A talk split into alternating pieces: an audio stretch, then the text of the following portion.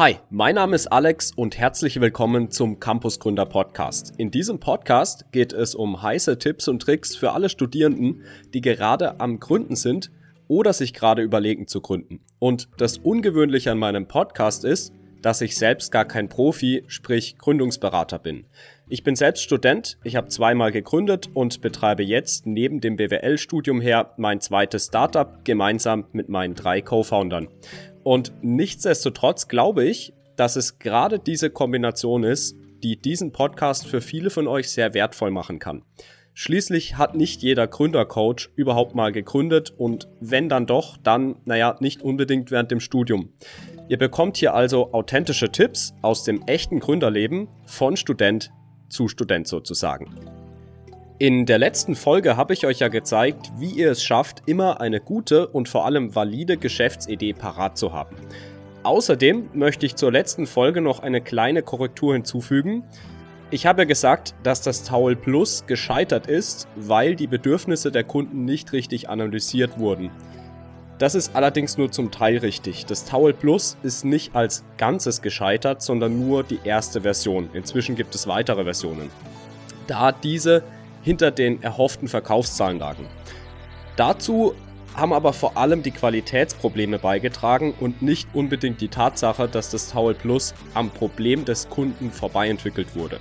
So, jetzt aber genug davon. In der heutigen Folge geht es um das Thema Co-Founder finden. Wie findet ihr die richtigen Co-Founder und wie sollte ein gutes Startup-Team in der Frühphase aufgestellt sein?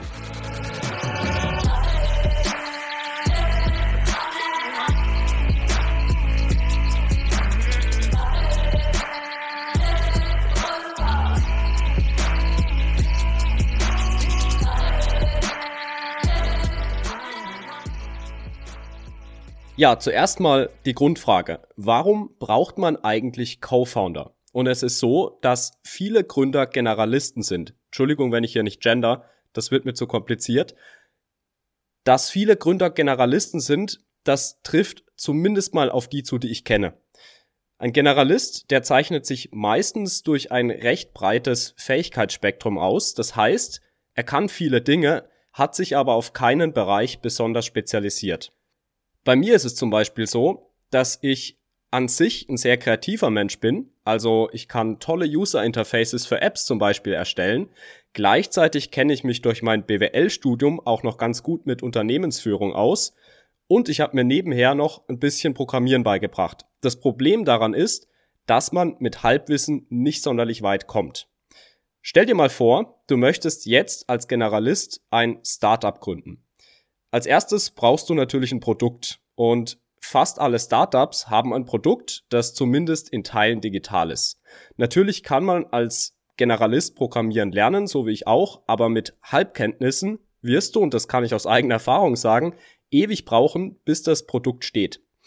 Deshalb ist es unglaublich wichtig, schon früh in der Gründungsphase Verantwortung an einen oder mehrere andere Co-Founder mit einer bestimmten Spezialisierung abzugeben.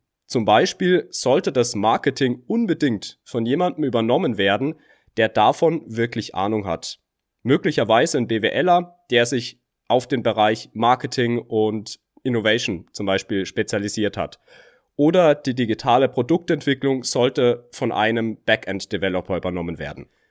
Es ist unglaublich wichtig zu verstehen, dass der größte Vorteil, den du als junges Startup hast, deine Geschwindigkeit ist beziehungsweise deine Agilität ist. Du musst mit deinem Produkt als Startup so schnell wie möglich am Markt sein. Ansonsten wirst du nämlich relativ schnell überrannt von großen Konzernen, die unglaublich viele finanzielle Mittel haben und die bemerken diese Trends ja auch, beziehungsweise die haben ja auch ständig neue Ideen. Dein Vorteil ist wirklich, dass du schneller ein Produkt entwickeln kannst, theoretisch. Und das geht aber nur dann sehr schnell, wenn man für jeden wichtigen Teilbereich einen Spezialisten an Bord hat. Ich weiß nicht, ob ihr es kennt, aber kennt ihr die Pareto-Regel? Die geht ungefähr so. Um ein 80% gutes Produkt auf den Markt zu bringen, muss man nur 20% der Arbeit leisten. Wenn du jetzt aber ein 100% gutes Produkt entwickeln willst, musst du für die zusätzlichen 20% 80% mehr Arbeitszeit und Fachwissen in die Entwicklung stecken. Das heißt, es ist ungemein wichtig, Spezialisten im Team zu haben, um zumindest den Faktor Arbeitszeit und damit die Entwicklungszeit reduzieren zu können. Und diese 80-20-Regel, diese Pareto-Regel, die ist übrigens nicht irgendwie nur so dahingesagt, sondern die wurde durch mehrere empirische Studien tatsächlich bestätigt. Das trifft auf ganz viele Bereiche im Leben zu. Ich glaube, ihr hört jetzt schon raus, auf was ich eigentlich hinaus will. Sucht euch einen Co-Founder oder mehrere Co-Founder, die sich auf klare Bereiche spezialisiert haben. Falls du jetzt ein Generalist bist, fragst du dich vielleicht, wo ist denn dann mein Aufgabenbereich? Und ich kann dich beruhigen, auch Generalisten werden gebraucht. Zum Beispiel sind die meisten Produktmanager, was übrigens auch in meinem Startup meine Aufgabe ist, Generalisten und verstehen sich in allen Teilbereichen eines Startups. Es ist sogar unglaublich wichtig, einen Generalisten an Bord zu haben, da dieser in der Regel ein Bindeglied zwischen den Spezialisten darstellen kann und somit für effizientere Kommunikation und Arbeitsabläufe sorgen kann. Nur eben unbedingt dran denken, ein Team, das nur aus Generalisten oder Allroundern besteht, wird kaum ein gutes Produkt zustande bringen. So, und jetzt mal meine konkreten Tipps für die Co-Founder-Suche. Ich habe drei Tipps für euch. Erstens, Überlegt euch genau, welche Aufgabenbereiche für die Produktentwicklung wirklich Sinn machen, aber versucht das Ganze nicht zu stark zu zerstückeln, weil dann lauft ihr der Gefahr auf, dass ihr ein zu großes Team habt, was wiederum eurem Startup die Agilität wegnimmt, was ja eigentlich euer einziger großer Vorteil ist. Typische Bereiche, in denen der Einsatz von Spezialisten im frühen Gründungsstadium wirklich Sinn macht, sind zum Beispiel die Entwicklung. Das könnt ihr dann aufteilen, je nachdem, wie groß euer Produkt ist, beziehungsweise wie aufwendig euer Produkt ist. In Frontend, Backend und zum Beispiel Database Developer. Dann gibt es natürlich auch administrative Aufgaben und die Entwicklung des Geschäftsmodells. Und da macht natürlich ein BWLer Sinn. Kann ich euch gleich sagen, in jedes Startup sollte ein BWLer integriert werden in irgendeiner Form. Ist ganz, ganz wichtig. Und dann auch ein typischer Bereich ist natürlich das Marketing. Ähm, wobei das Marketing kann gegebenenfalls auch vom BWLer übernommen werden. Das ist stark davon abhängig, wie gut er sich mit der Marketingmaterie auskennt. Aus meiner Erfahrung raus ist es schon gut, jemanden speziell fürs Marketing zu haben. Ähm, das hängt aber sehr stark vom Geschäftsmodell im Endeffekt ab. Besonders im Bereich ähm, E-Commerce oder sowas lege ich euch wirklich ans Herz. Ähm, holt euch einen mit rein, der sich wirklich aufs Marketing spezialisiert hat, weil äh, das kann sich sehr, sehr schnell in eine hochkomplexe Angelegenheit entwickeln, in der viel Fachwissen notwendig ist.